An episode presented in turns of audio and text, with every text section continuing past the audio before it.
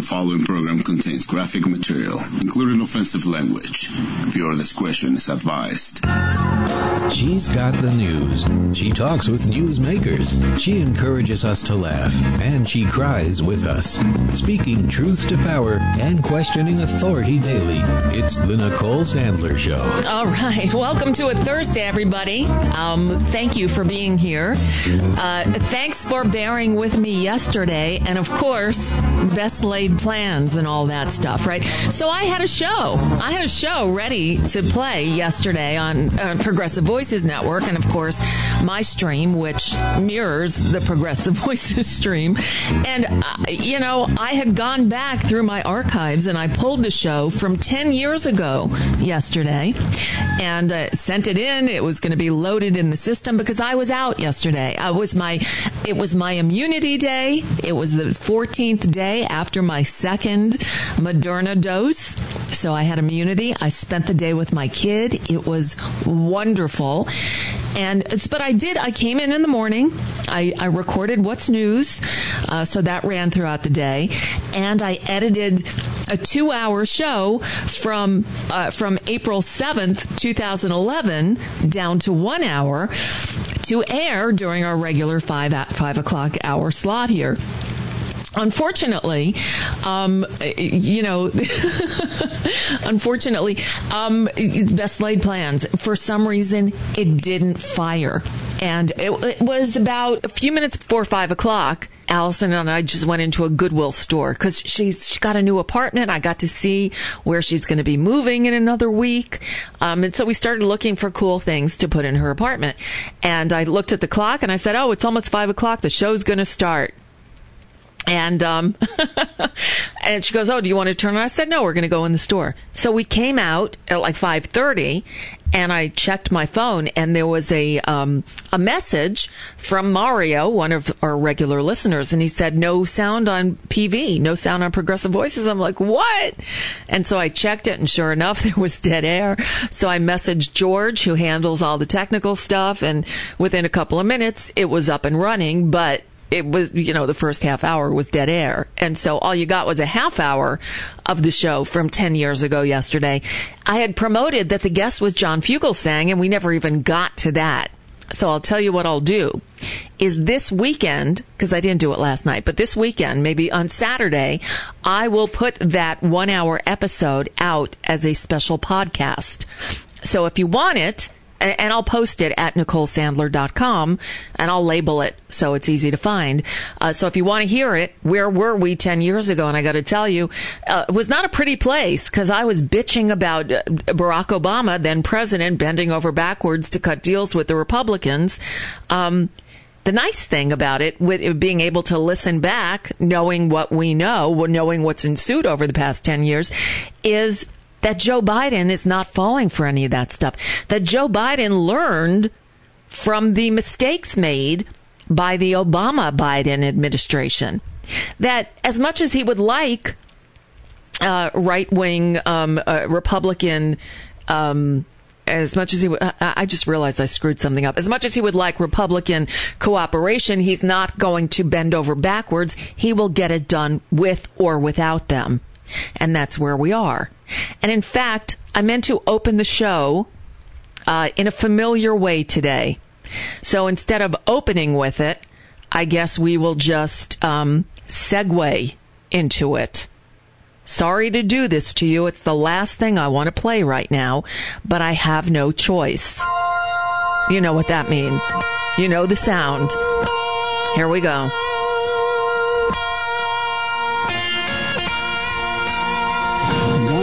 In this country is an epidemic, and it's an international embarrassment.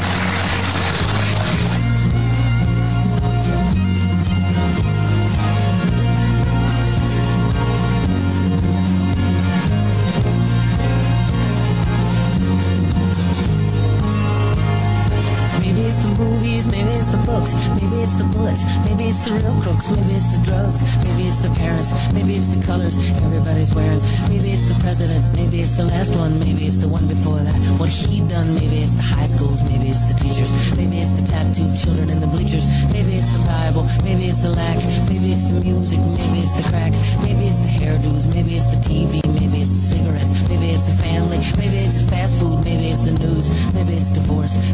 abuse. Maybe it's the lawyers, maybe it's the prisons, maybe it's the senators, maybe it's the system, maybe it's the fathers, maybe it's the sons, maybe it's the sisters, maybe it's the moms, maybe it's the radio, maybe it's road rage, maybe El Nino, where you V-raise, maybe it's the army, maybe it's the liquor, maybe it's the papers, maybe the militia, maybe it's the athletes, maybe it's the ads, maybe it's the sports fans, maybe it's a fan, maybe it's the magazines, maybe it's the internet, maybe it's the lottery, maybe it's the immigrants, maybe it's taxes, big business, maybe it's the KKK and the skinheads, maybe it's the communists, maybe it's the Catholics, maybe it's the hippies, maybe it's the addicts, maybe it's the arts, maybe it's the sex, maybe it's the homeless, maybe it's the banks, maybe it's the clear cut, maybe it's the ozone, maybe it's the chemicals, maybe it's the car phone, maybe it's the fertilizer, maybe it's the nose rings, maybe it's the ends, but I know one thing, if it were up to me, I'd take away the guns.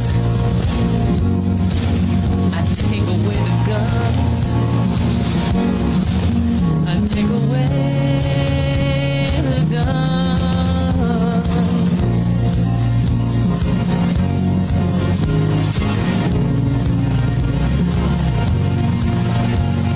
But also today we're taking steps to confront not just the gun crisis, but what is actually a public health crisis. Nothing I'm about to recommend in any way impinges on the Second Amendment. They're phony arguments suggesting that these are Second Amendment rights at stake from what we're talking about. But no amendment to the Constitution is absolute. You can't yell fire in a crowded movie theater. We call it freedom of speech. From the very beginning, you couldn't own any weapon you wanted to own. From the very beginning, the Second Amendment existed. Certain people weren't allowed to have weapons. So the idea is just bizarre to suggest that some of the things we're recommending are contrary to the Constitution. Gun violence in this country is an epidemic. Let me say it again. Gun violence in this country is an epidemic. And it's an international embarrassment. You know, we saw it last night as I was coming to the Oval Office. I got the word that in South Carolina, a physician with his wife, two grandchildren, and a person working at his house was gunned down, all five. So many of the people sitting here today know that well. And yes, see, that's why I meant to start again today with Cheryl Wheeler's If It Were Up to Me, I'd Take Away the Guns. There was another shooting last night. This time it was a doctor, his wife, and their 5- and 9-year-old grandchildren, plus a worker who was doing some work around the house, and another worker was seriously injured.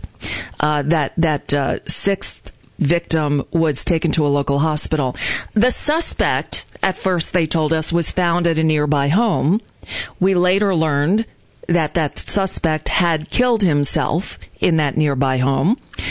He was a former NFL player. His name, it doesn't matter, and I'm not going to share his name. You'll find it. It'll be on the news, if the news even covers it. I mean, today, I've been in and out of news coverage and have not heard much about this. 5 people dead in a mass shooting in South Carolina, including 2 children. And it doesn't even merit, a lead news story. Because what? This is like the third one in the last week. Well, as Joe Biden tells us later in the speech that he delivered today in the Rose Garden, it was many more than that. This clip that I have is like 5 minutes long. I would play the whole thing for you, but it doesn't make for great radio. But I think you should listen to it because Joe Biden made a lot of good points. But let me just forward to the end of this clip where he talks about, you think it was Atlanta, it was Colorado, and now this one, but there were so many more. Single day, 106 of them die. Okay, wait, let me back up a little bit. It brings back the immediacy of what happened at that moment. So I genuinely mean it. Thank you. Thank you for having the courage. It's talking about the families who are there today. The courage to continue this fight. Families of victims. Senator Blumenthal understands it. A lot of the folks out here understand it. But it takes real courage, so thank you. To turn pain into purpose and demand that we take the action that gives meaning to the word enough. Enough. Enough, enough, enough. Because what they want you to know, what they want you to do is not just listen. Every day in this country, 316 people are shot every single day. 106 of them die every day. Our flag was still flying at half-staff for the victims of the horrific murder of 8 primarily Asian American people in Georgia, when 10 more lives were taken in a mass murder in Colorado. Here's the part. Didn't hear it, but between those two incidents, less than 1 week apart, there were more than 850 additional shootings. 850 shootings. 850 that took the lives of more than 250 people. And oh my left God. 500 injured. This is an epidemic, for God's sake, and it has to stop. It's an epidemic, and it has to stop. That is the president, Joe Biden, speaking today in the Rose Garden about the need to do something about this epidemic of gun violence we have in this country. Granted, there's a million other things going on. The testimony today in the murder trial for the cop who killed George Floyd was riveting and just horrific, truly horrific. You know, there is so much else, but again, I every time I hear of one of these mass shootings, I tend to start the show with that song by Cheryl Wheeler, because it could be all those things. Maybe it is the road rage, El Nino, you know, what he said, what the one before her said. It doesn't matter. If it were up to me, I'd take away the guns, because if this former NFL player didn't have a gun, he probably wouldn't have been able to murder those 5 people. You know, kill yourself. Go for it. Just leave everyone else alone. So we need to do something about it. Joe Biden in that speech mentioned that when we had that 10-year assault weapons ban, the number of shootings went down. Well, since the ban expired, it sunsetted, sorry, there have been, it has just escalated. I heard a story a little earlier today, maybe it was a caller to Randy Rhodes' show or Tom Hartman's show, saying that people getting their $1,400 stimulus checks are using it to buy guns. What is wrong with people? We got to do something. So obviously Congress is not going to do anything. Because, well, have you met Congress? Yeah. So today, Joe Biden is announcing some plans for executive actions on curbing gun violence. If anything was so ever sorely needed, it's that. So from the notes I've assembled, here's some of what he's ordering. He's ordering the Justice Department to move toward requiring background checks for buyers of homemade or makeshift ghost guns. Those are like, you know, guns that people assemble from kits or print from 3D printers. There is no serial number on those weapons. There's no way to trace them. Well, he wants to change that. If you're selling a kit or buying a kit, there must be a serial number attached to the pieces that are necessary to make the gun shoot, to make it a weapon. He wants to regulate concealed assault-style guns. He will also direct the Justice Department to draft a new rule regulating a device that, once placed on a pistol, turns it into a short-barreled rifle. I believe, and I could be wrong because they all run together, but I believe that's what the shooter in Colorado used.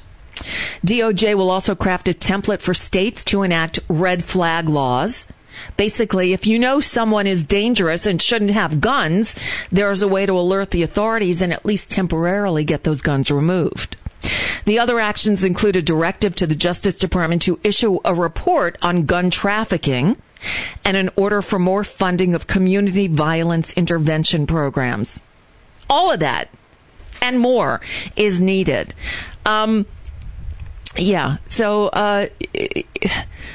the whole thing, yes. More than 100 House Democrats last week urged Biden to address concealed assault-style firearms, the one I was just talking about, like the one used in the Colorado shooting rampage that left 10 people dead.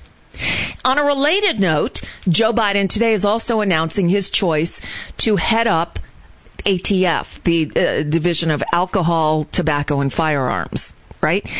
The interesting thing is there's been no one in that post for 6 years.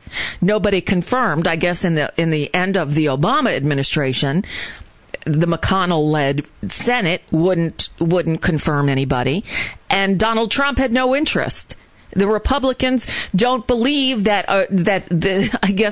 a Bureau of Alcohol, Tobacco, Firearms, and Explosives is necessary. So it doesn't need a director. Well, it does need a director. And so Joe Biden today is announcing the nomination of a guy named David Chipman to be the director. He's a veteran ATF special agent who for the last 5 years has worked as a gun control advocate at Giffords. That's the organization that Gabby Giffords and I guess Mark Kelly put together after she was shot in the head at a constituent event in Arizona. What a crazy, crazy world we live in, where this is. You know, there's so many other things we should be talking about, that we should be freaking out. Errol Thomas is asking, Nicole, remember the shooting that occurred at a San Ysidro McDonald's in 1984? Yes. And that was, I talked about this a while ago. There was a song by the Boomtown Rats, Bob Geldof's band, called I Don't Like Mondays. And it was based on that incident where this girl, it was a young girl, went into a McDonald's and shot up the place because she didn't want to go to school. You know the song. I can't play it because I'm not on YouTube, but I'll get copyright violated on Facebook. But hold on. The song was I Don't Like Mondays. It was the Boomtown Rats. And let me see if I can pull up the lyrics for you. The silicon chip inside her head gets switched to overload, and nobody's going to go to school today. She's going to make them stay at home. And Daddy doesn't understand it. He always said she was good as gold, and he can see no reasons because there are no reasons. What reason do you need to be shown? I don't like Mondays. Tell me why I don't like Mondays. Tell me why. Ooh, ooh, ooh, ooh, ooh. I'm going to shoo, ooh, ooh, the whole day down. And it continues, the next verse. The telex machine is kept so clean, and it types to a waiting world. Her mother feels so shocked. Father's world is rocked, and their thoughts turn to their own little girl. Sweet 16, ain't that peachy keen? Now, it ain't so neat to admit defeat. They can see no reasons, because there are no reasons. What reasons do you need? Oh, oh, oh, oh. I don't like Mondays. Tell me why I don't like Mondays.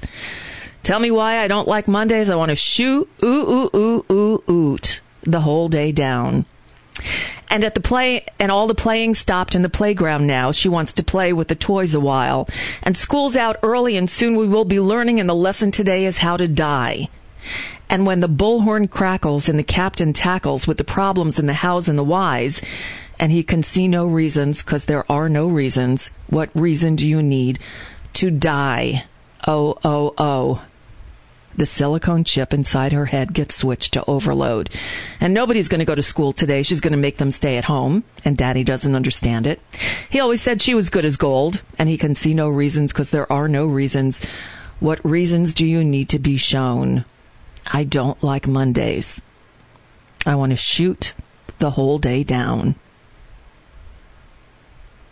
Bob Geldof. Yeah, the guy behind Band-Aid. That's who wrote that with his band at the time, the Boomtown Rats, commemorating what was, you know, an early mass shooting in a country that has come to be known for mass shootings. It's really, it's so disheartening and sad and despicable that this is what we have to talk about.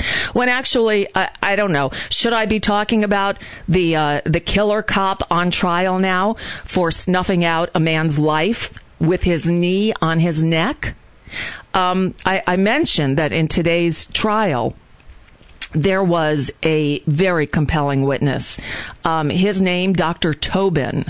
Let me see what I can share with you here. Dr. Martin J. Tobin, he's an award-winning pulmonologist. They deal with breathing issues, sleep and breathing issues, as I've learned firsthand.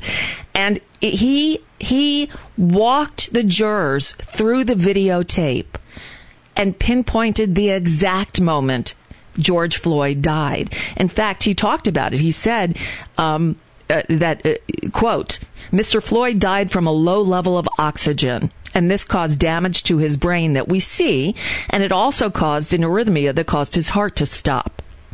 He further explained that compressing the hypopharynx, which is the bottom part of the throat, made breathing extremely difficult, like the only air he could get was through a straw.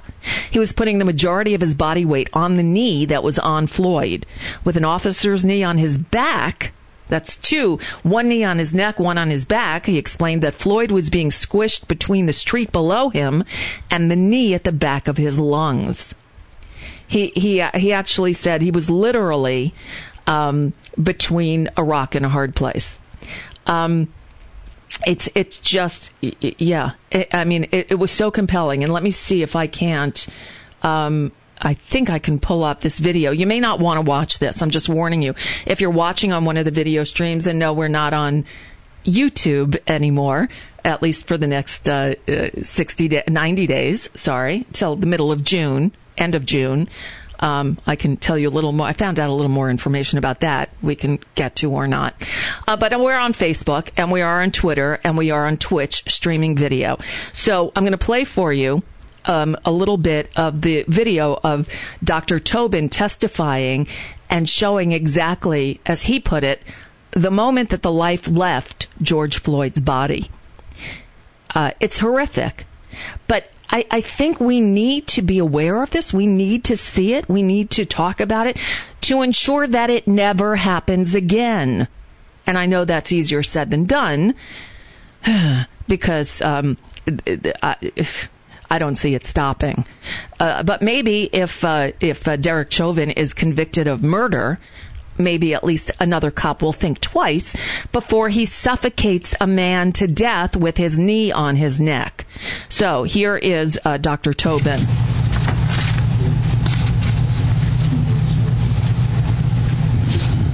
Yeah, and the speed is slowed down by. So they're going to show the video. So you can see it.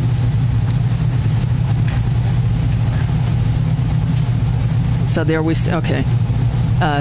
You see George Floyd, and his eyes are open. You can see his eyes. He's conscious. Mm. And then you see that he isn't. Ugh.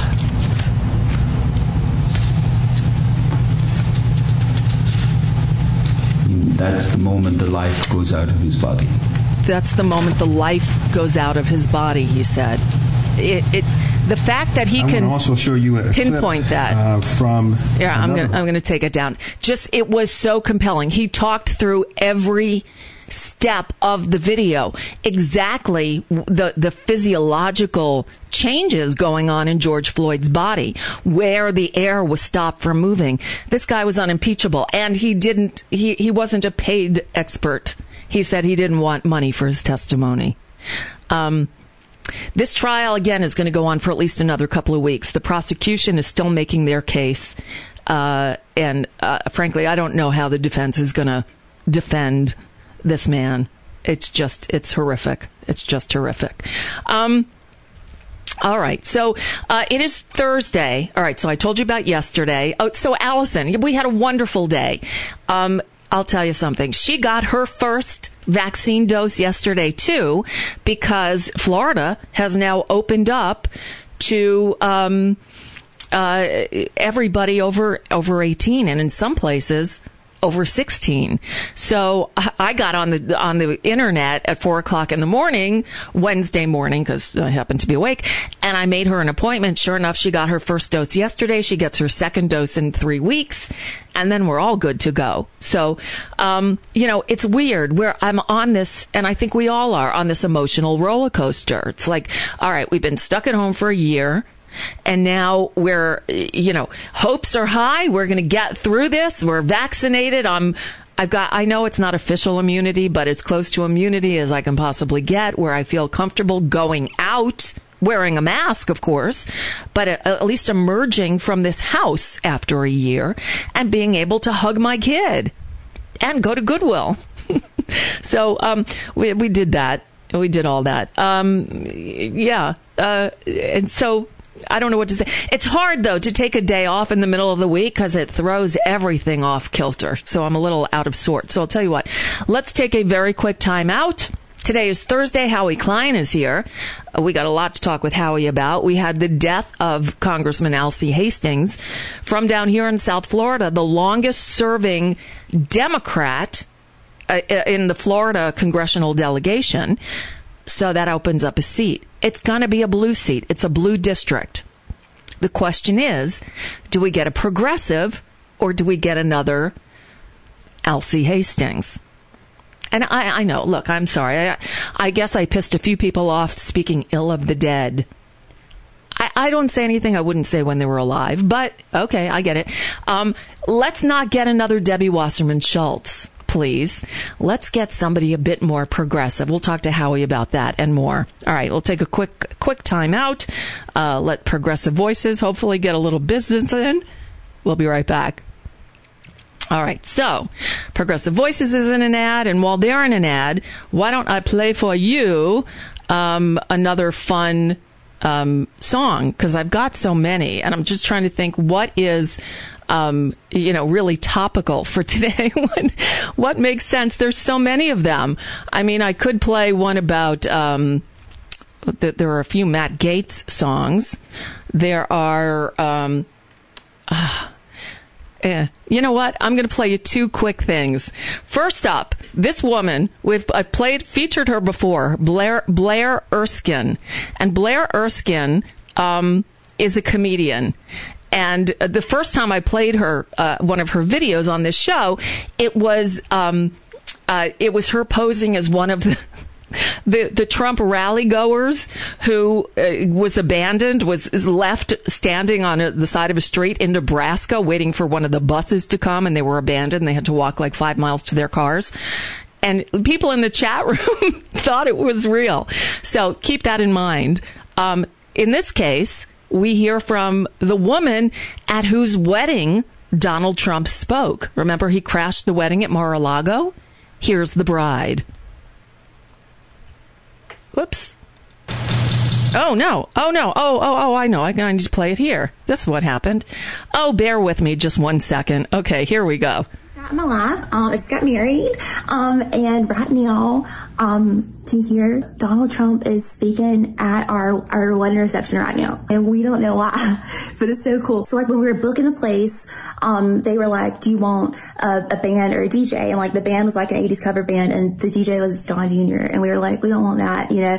And they were like, we understand. But we didn't know that we didn't know his dad would be coming. So he just shows up, and he was like, listen, I've got all this material that I can't work out on Twitter right now because I told a bunch of people to my parents, can I do, like, a tap out at your wedding reception? And we were like, sure, like, we can't pay you. And he was like, exposure sign. And he is so funny, baby. Isn't he funny? He's so funny. He was like, you know, they tell me about China, they tell me about Iran, and we were like, you ran where? What was that one joke you did, baby, that was like, yeah, it was like, I keep doing this. So what if I did an insurrection?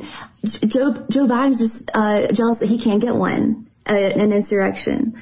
So it's like, it's got layers. But I think the best part of the whole night was, he stepped in for the father-daughter dance, which is really cool because, like, you know, my dad is his biggest fan, and it was really special for me to get to see them dance to, Butterfly Kisses. Hey, everybody, make sure you have a mask and set it on fire. We're about to do our exit photos. It'll look pretty in the picture. Is that him? Is he okay? No, is he okay? Well, because he's just staring at the pool right now. Is he okay?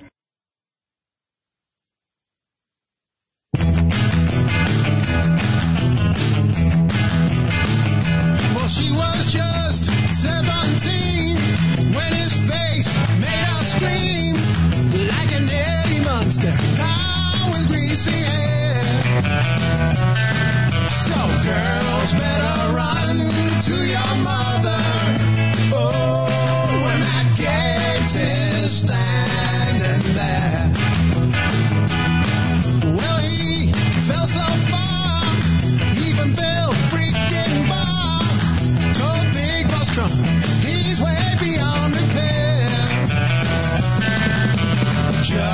This must go undercover.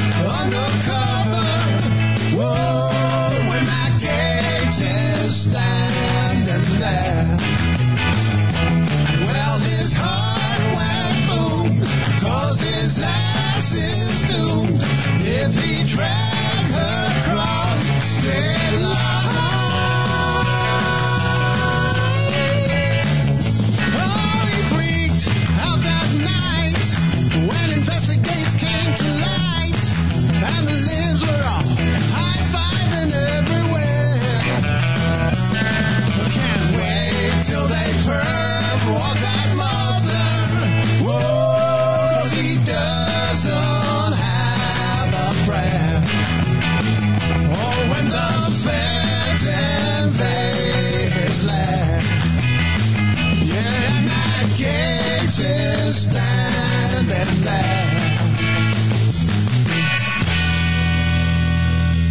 You're listening to The Nicole Sandler Show on the Progressive Voices Network and NicoleSandler.com.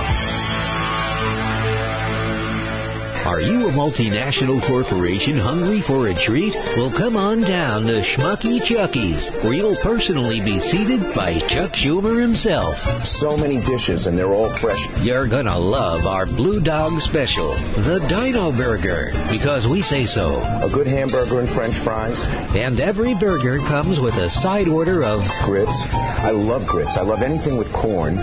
It's corn. All for only $50,000. Wash it all down with a Dirty Debbie. 9/10 water, 1/10 orange juice. After a week or two, you drink this, it's 200 calories, and it's acetic.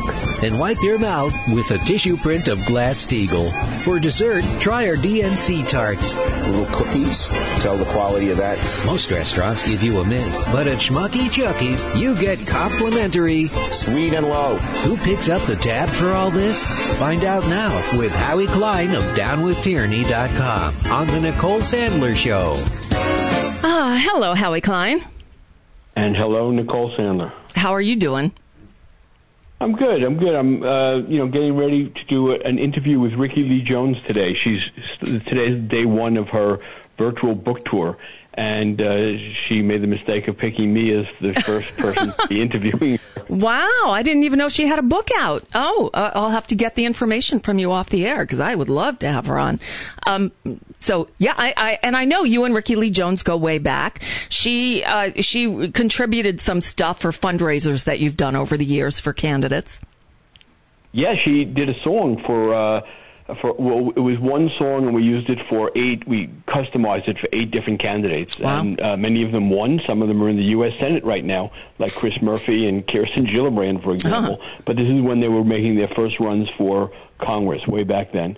And there aren't that many artists, even ones that I've been very close with, who will be willing to do that, to do a political, a very blatantly political, not just political, but partisan song for a candidate. Usually artists stay away from that, and she did it, so I owe her big time. But, we do go way back. I was a writer in San Francisco, a music writer, so I had nothing really to do with the actual music business itself. And the publicist from Warner Brothers called me and asked me if I would be willing to speak with Lenny Waronker, who is the president of Warner Brothers. And I was sure. And he just got on the phone and started ranting to me about this new artist that Warner's was putting out soon called Ricky Lee Jones. And I was just so excited to be talking to Lenny Waronker, and I had never heard of her. But I agreed, when she had a record out, and he said he'd send me in advance of it. And when she had a record out and she wanted to do interviews, I'd do an interview. And she came, and that was the one with Chucky's in Love, and it was a huge hit. Sold millions of copies. Oh, yeah. Made her rich and famous for a while. And she won a Grammy. And anyway, but she came up to San Francisco. I was living in San Francisco. She was in LA at the time. She came up to San Francisco to do some interviews, some press, some radio. I think maybe there was even a club show. I think it was a club show. And I took her up on the roof of the club where she was supposed to be playing. And she and I started talking, and I put on my tape recorder and asked her a question. And about halfway through the first question, I realized she had nodded out on smack. Oh, my God. Wow. So, and I had a cover story for BAM Magazine Do. So that was awkward. Something showed up just a little while ago on your Facebook page, which was a very young Howie Klein, a picture with a very, very young U2. And so that was from those same days when you were, before you got into the music business, when you were just writing up in the Bay Area? That picture of me with U2 was, I don't know if it was before or after, I think it was, I'm not sure if it was before or after Ricky, but yes, it was around that time. And I was a DJ at KUSF in San Francisco, a college radio station.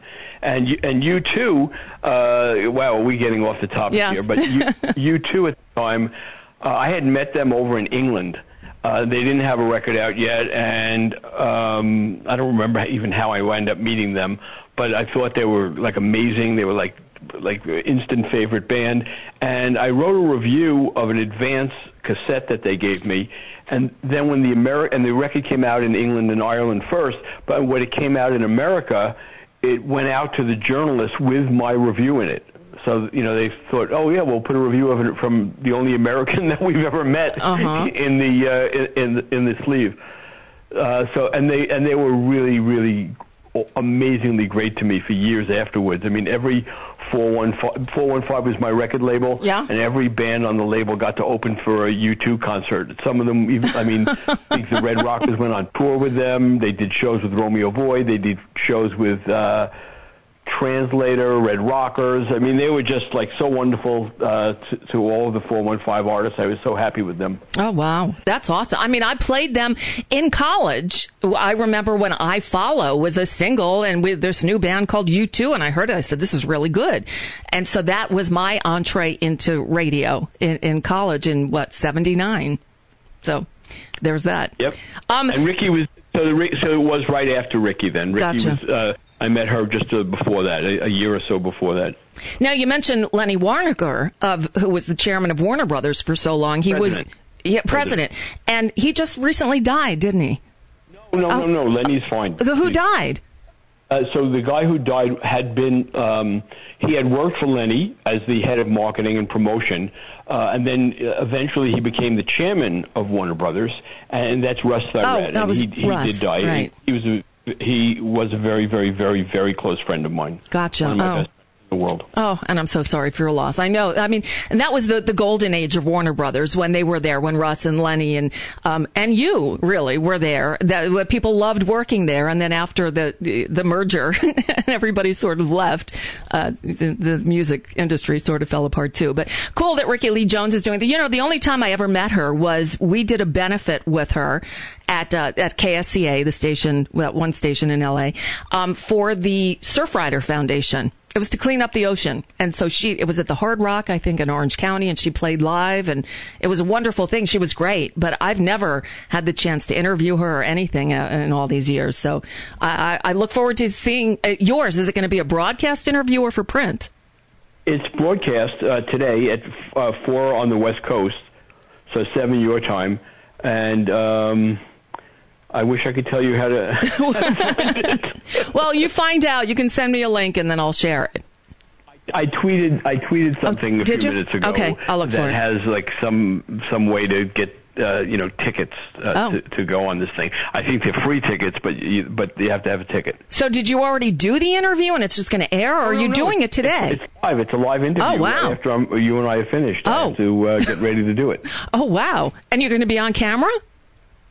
Yeah. Wow. Okay. Well, I will definitely get the information. I said don't say anything at all to Nicole Sandler, because then she's going to try to get me to do it on her show, and I definitely don't want to. I mean, I'm actually dressed today. Are you? I haven't been dressed in weeks. I understand. Hey, I went out yesterday. Yesterday was my 2-week anniversary of my second Moderna dose, and I got to hang out with my kid. We spent the day together. We went shopping. We had lunch. We saw the new apartment she's going to move into, and we hugged, and it was amazing. Oh, I'm so happy for you. Yeah. No. I'm getting my, and I just emailed you, in fact. I'm getting my first vaccine a week from today, so I won't be on the show a week from today. Oh, okay. All right. So next Thursday I need to get someone to fill in for you. Good to know. Or we could get Sheila from from down right. So the street from let's talk about that. Let's actually talk politics for a moment here, Howie Klein. So, Alcee Hastings died this week. Alcee Hastings, longest-serving Democratic congressman from the state of Florida, had a very I don't want to say checkered past, but What do you mean you don't want to say checkered? All right, he had a checkered past. Yes, right. He was impeached as a judge, and then he somehow got elected. Bribery. He was impeached for bribery, like big bribery, hundreds of thousands of dollars worth of bribery. Right, and then he got elected to Congress because it is Florida after all, and became the longest-serving Democrat in Congress. Apparently, I didn't even know he'd been in hospice for a while. So. Yeah. Where he was a very, very close crony with Debbie Wasserman Schultz. That's right. And where both of them were the two most important backers of the private prison system. Ugh. And, of course, they were both paid very, very handsomely by the private prison system for backing the private prison system. Of course they were. So now there will be a special... Badly about the dead. I'm sorry? We don't want to speak badly about that. No, I know. I already dealt with that issue. And what I said is I don't say anything about someone who's dead that I wouldn't have said when they were alive. You know. Yes, I wrote about this stuff about him many times over. Right, exactly. Over the past few years. Right. So anyway, but he will be replaced in a special election, and it is a reliably blue district, but there's two things at work here. One is Ron DeSantis gets to decide when the special election will be held, and two, you got the Debbie Wasserman Schultz contingent, of which Alcee Hastings was part, trying to replace him in kind, I guess, is the right way to put it. And I already heard of two Broward County commissioners who are running for the seat. One is the most recent former mayor, Dale Holness. Please, God, do not elect Dale Holness because he's a fucking moron. But you have a better candidate. Right. So there are actually a lot more than just Holness running, by the way. Right, I know. I mean, Barbara Sharief as well. The commissioner is a woman named Sharief. Is that how you say her name? Sharief, I believe. Sharief? I think it's Sharief. Right, so Barbara Sharief. And then there are two state senators, Perry Thurston and Shervin Jones. Okay. A former state senator, Chris Smith. Okay, I know Chris Smith. Do you remember Wayne Messam? Yeah, he was the mayor of Miramar who ran for president. Exactly, bingo, you win. That's right, he ran for president, kind of. Yeah. And they're talking about him running. But well, yes, you know, but can I tell you something? Miramar, Florida. His name I cannot pronounce is Sheila Cherifius McCormick. Okay, McCormick like is easy. Her, so much do I like to call her Sheila that I was talking to her on the phone just a few minutes ago, asking her what her favorite Sheila song was. And it turns out there were only two really big Sheila songs, one that was her favorite and one that was my favorite. But I sent her a copy of my favorite, which was Sweet Little Sheila, You'll Love Her If You See Her. Remember that one? No, I don't even know. Sheila E.? Sheila who? So she knew the one that that was about Sheila E. I think it's about Sheila E. That's another that came many decades later. Gotcha. Mine goes back to long before you were born, and it was it's called Sweet Little Sheila. Sweet little Sheila, you'll love her if you see her. No, before my time, I guess. Oh, definitely before your time. Wonderful song. Good. By the way, I just found Yeah, so Sheila is a very easy one to remember. Sherifius McCormick is a little bit rougher. She's a Haitian American, and I guess that's where the Sherifius comes in. I see. By the way, if anybody wants to hear or see your interview with Howie with Ricky Lee Jones, it's GroveAtlantic.com, and you have to get a ticket. So GroveAtlantic.com. is where it's going to be, and it'll be But you're not on here. It has, I see, McNally, Jackson. There you are with legendary producer Howie Klein, 7 p.m. Eastern tonight. So 4 p.m. Pacific, 7 p.m. Eastern at GroveAtlantic.com. Cool. Yes, should be fun. I'm looking forward to it. I haven't talked to Ricky in quite a while, but it's something that should be fun. We were kind of kindred spirits in a way. And I'm sort of I've been reliving that all morning, trying to think of what I want to talk to her about that might be interesting for an audience. So I've been thinking, Ricky Lee and I both left home when we were young teenagers and hitchhiked around the country. We both wound up living in VW vans. We both eventually wound up flying on Concorde jets. Wow. We both wound up using heroin. Oh, my goodness. There were a lot of things that the two of us had in common, and I figured maybe we can talk about some of that stuff. If she doesn't mind. That would be very cool. Very cool. Okay, so I guess she'll be in New York and you'll be in L.A., so it's a whole COVID virtual thing? No, it's virtual. She's not in New York. No one's in New York. Oh, okay, because this event is being plugged as it's in New York.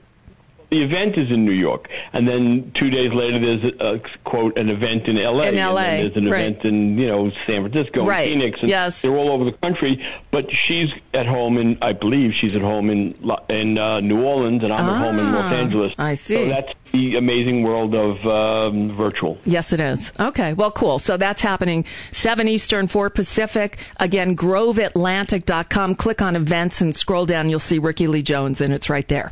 So there's that. So people can check that out. So, we have no idea though when this special election to replace Alcee Hastings is going to happen, right? But his death. I have an idea. The idea is a bad idea. He has every intention to drag this out. When I say he, I mean the governor. Death sentence, yeah. Has every intention of dragging it out for as long as possible because it makes Nancy Pelosi's life more difficult because the margin of Democrats over Republicans in the House is so slim that she can't really afford to lose votes. No. And with that seat empty, that makes it even rougher on her and gives more power to some of the conservatives who can then, sort of force her to do things to make bills less progressive, presumably. Right. And see, the thing is, because the Democrats performed much worse than anyone expected in the House elections in November, they lost a bunch of seats.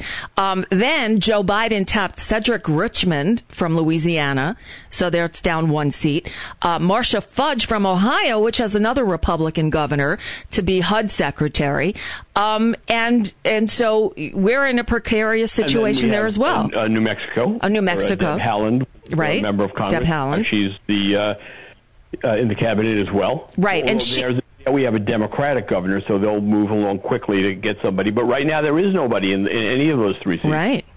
And that brings the margin of majority for the Democrats in the House down to 4, and it might actually be closer to 2 because, look at who you have there. You have Jared Golden of Maine, who is the new Colin Peterson of the House, isn't he? Or worse. I think he's just getting ready to flip to the Republicans, so you can't really even count him as a Democrat anymore. And you've got, some people who are wheeling and dealing, like Josh Gottheimer in New Jersey, who's a blue dog, and he'd be the new Colin Peterson. He's just a manipulative jerk who wants to, water down every single progressive policy advance. I mean, he just wants to get rid of them all. So Nancy, like I said, Nancy Pelosi has a real problem having to deal with these people now. Unbelievable. Yeah, and this shouldn't have been an issue. Joe Biden could have as easily appointed Karen Bass of California to head up HUD instead of Marsha Fudge, and we wouldn't be down a seat right now. Yeah, but Marsha Fudge is a screamer and a yeller, and she was, she didn't want HUD, but she wanted a job in a cabinet, and she's got she had a loud voice and a lot of influence, and she was going crazy carrying on about it, and he gave in.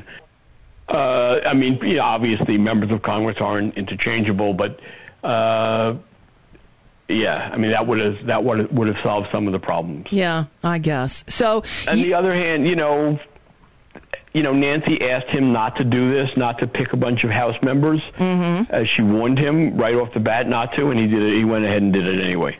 Right. Well, let me play devil's advocate. He didn't pick that many, but with a margin that close, he shouldn't have gone with any of them. Look, we didn't get Bernie Sanders as Treasury Secretary, or Labor Secretary, that's what he wanted, or Elizabeth Warren as Treasury Secretary, because you couldn't take them out of the Senate. So, they should have looked there as well.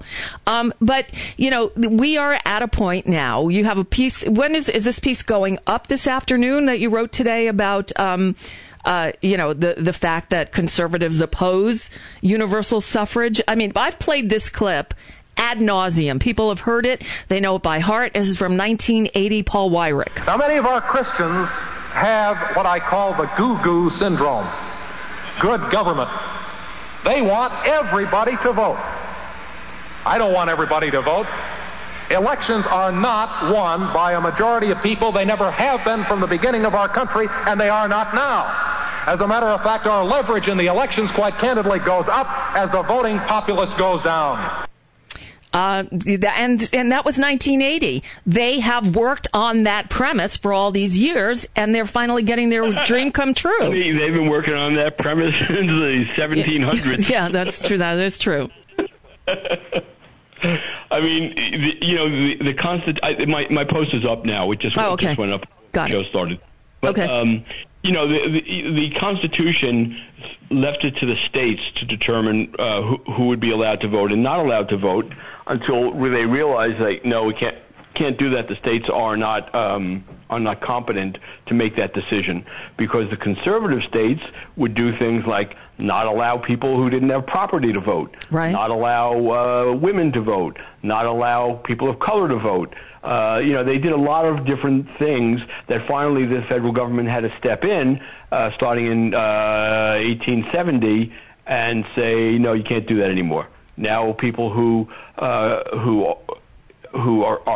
black and former slaves are allowed to vote, and you cannot have various tests. The federal government outlawed literacy tests, because literacy tests were being used ultra arbitrarily. You could take a college-educated African American man who the guy sitting behind the desk in the polling place would say, "No, you're illiterate. You can't vote." And then you'd get some guy who couldn't, read his name and signed his name with an X, who was white. Oh yeah, welcome, but cast your ballot here.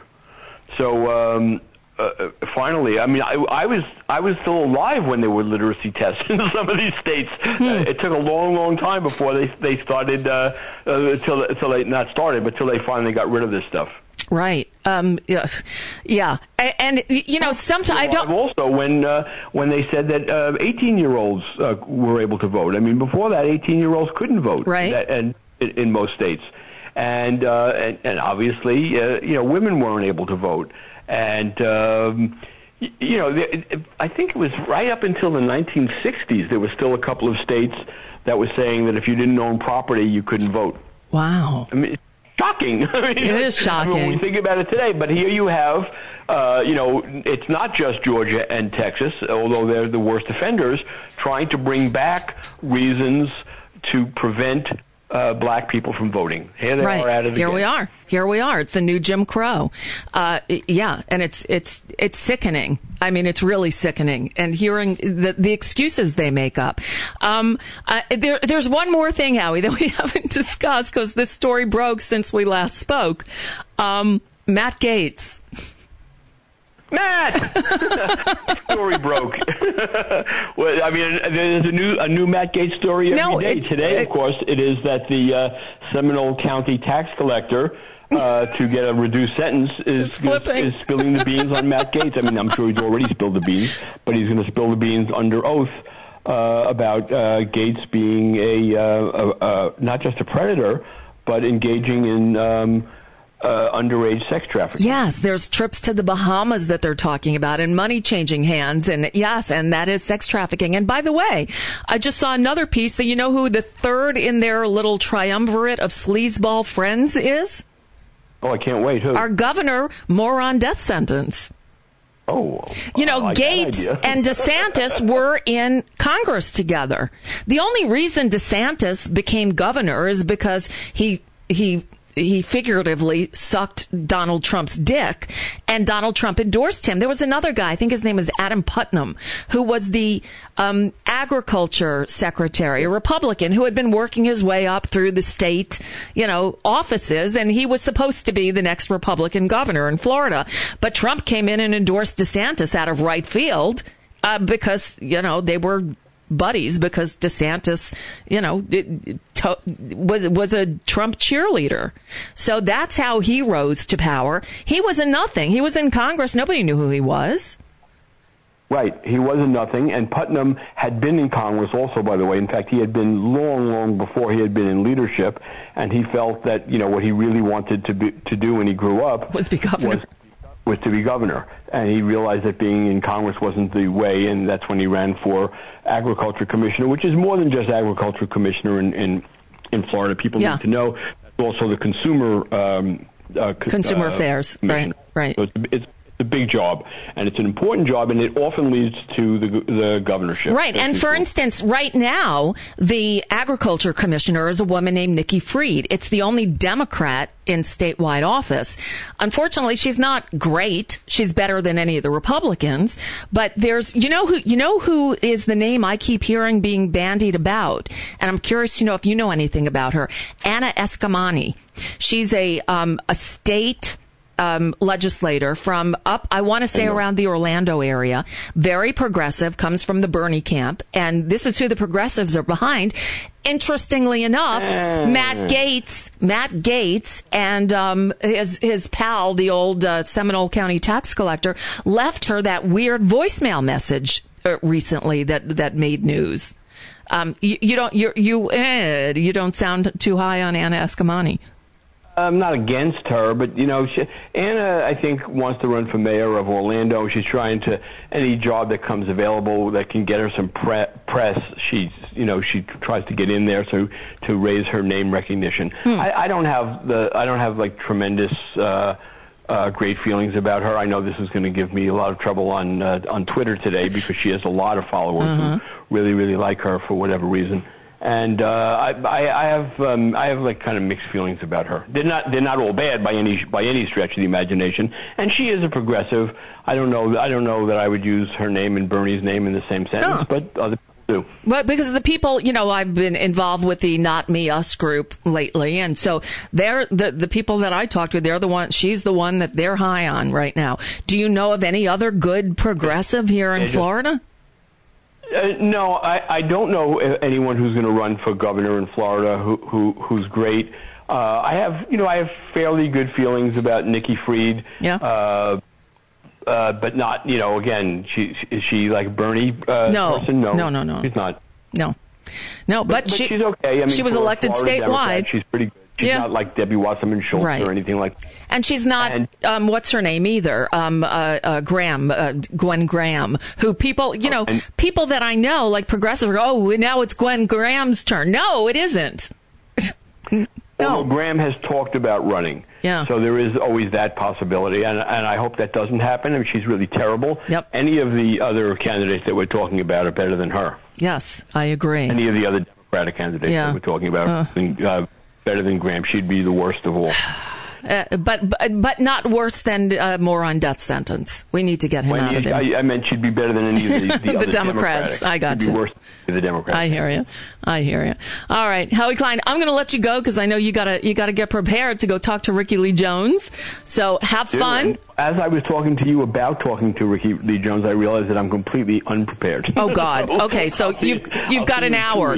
All right, so I'll see you in 2 weeks. Go get your shot next week and enjoy the day off, and I'll talk to you then. Thank you so much, Howie Klein.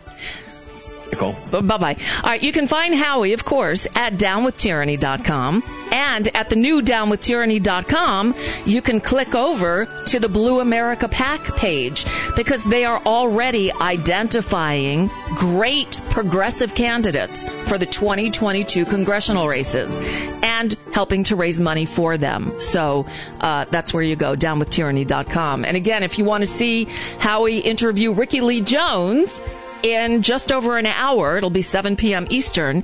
It's at GroveAtlantic.com/events. And then scroll down, look for Ricky Lee Jones. All right. I'll see you tomorrow. Thanks, everybody. Be safe. Bye. Why don't I leave you with what's news? Because, you know, again, we can. I read the news today. It's time for Nicole Sandler's What's News from NicoleSandler.com and the Progressive Voices Network. President Biden is out pushing the benefits of his new American Jobs Act, the $2 trillion plus infrastructure and jobs plan. On Wednesday, he said that he would consider reducing the corporate tax hike he's proposing to pay for the plan.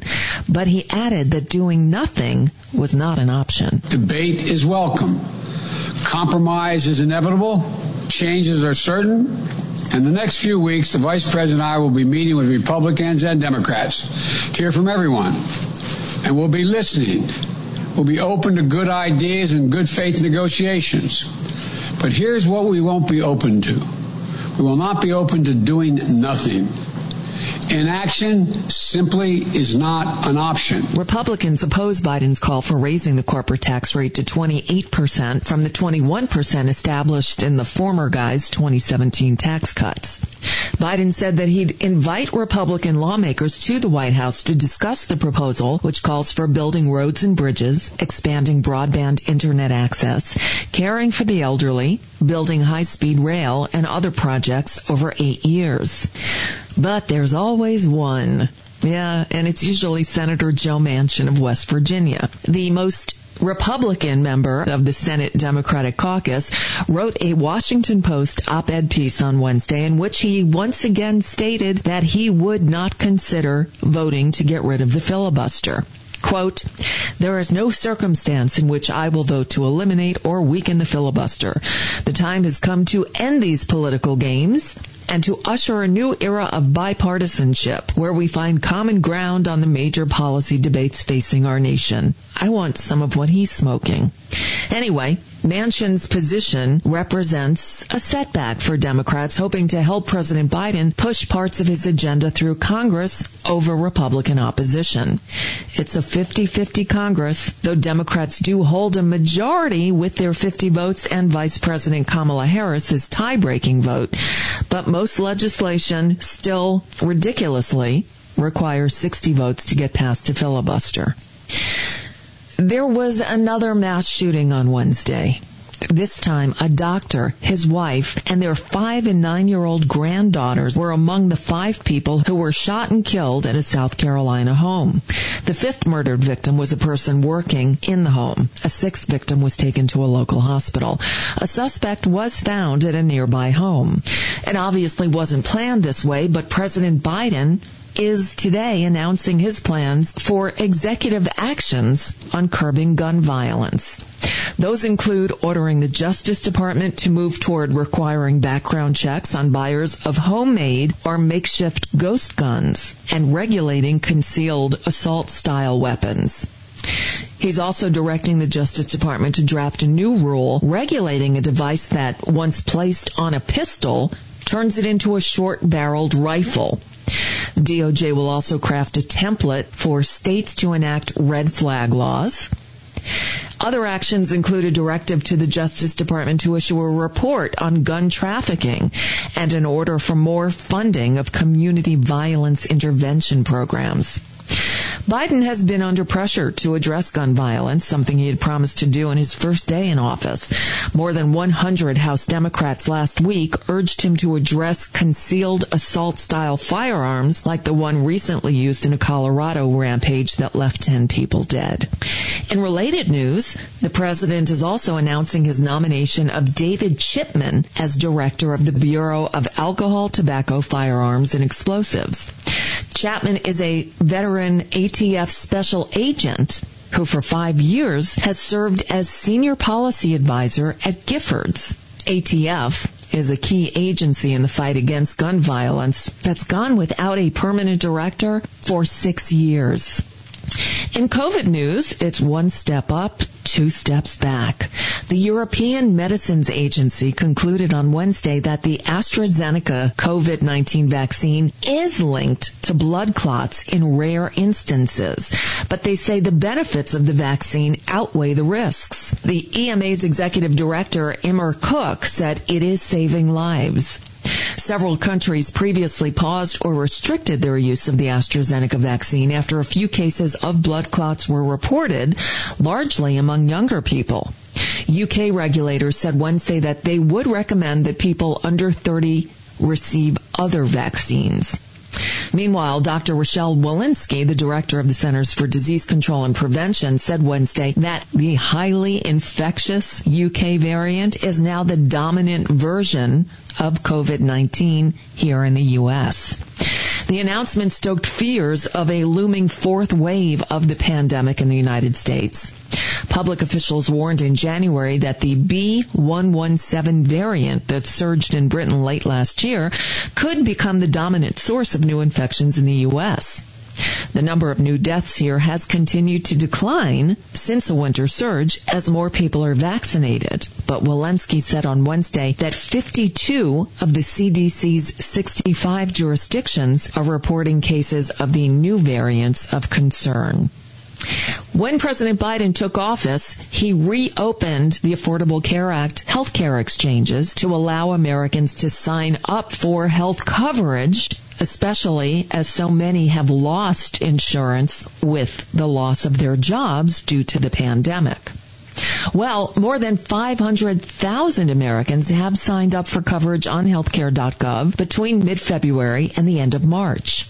And thanks to the American Rescue Plan, there are increased subsidies.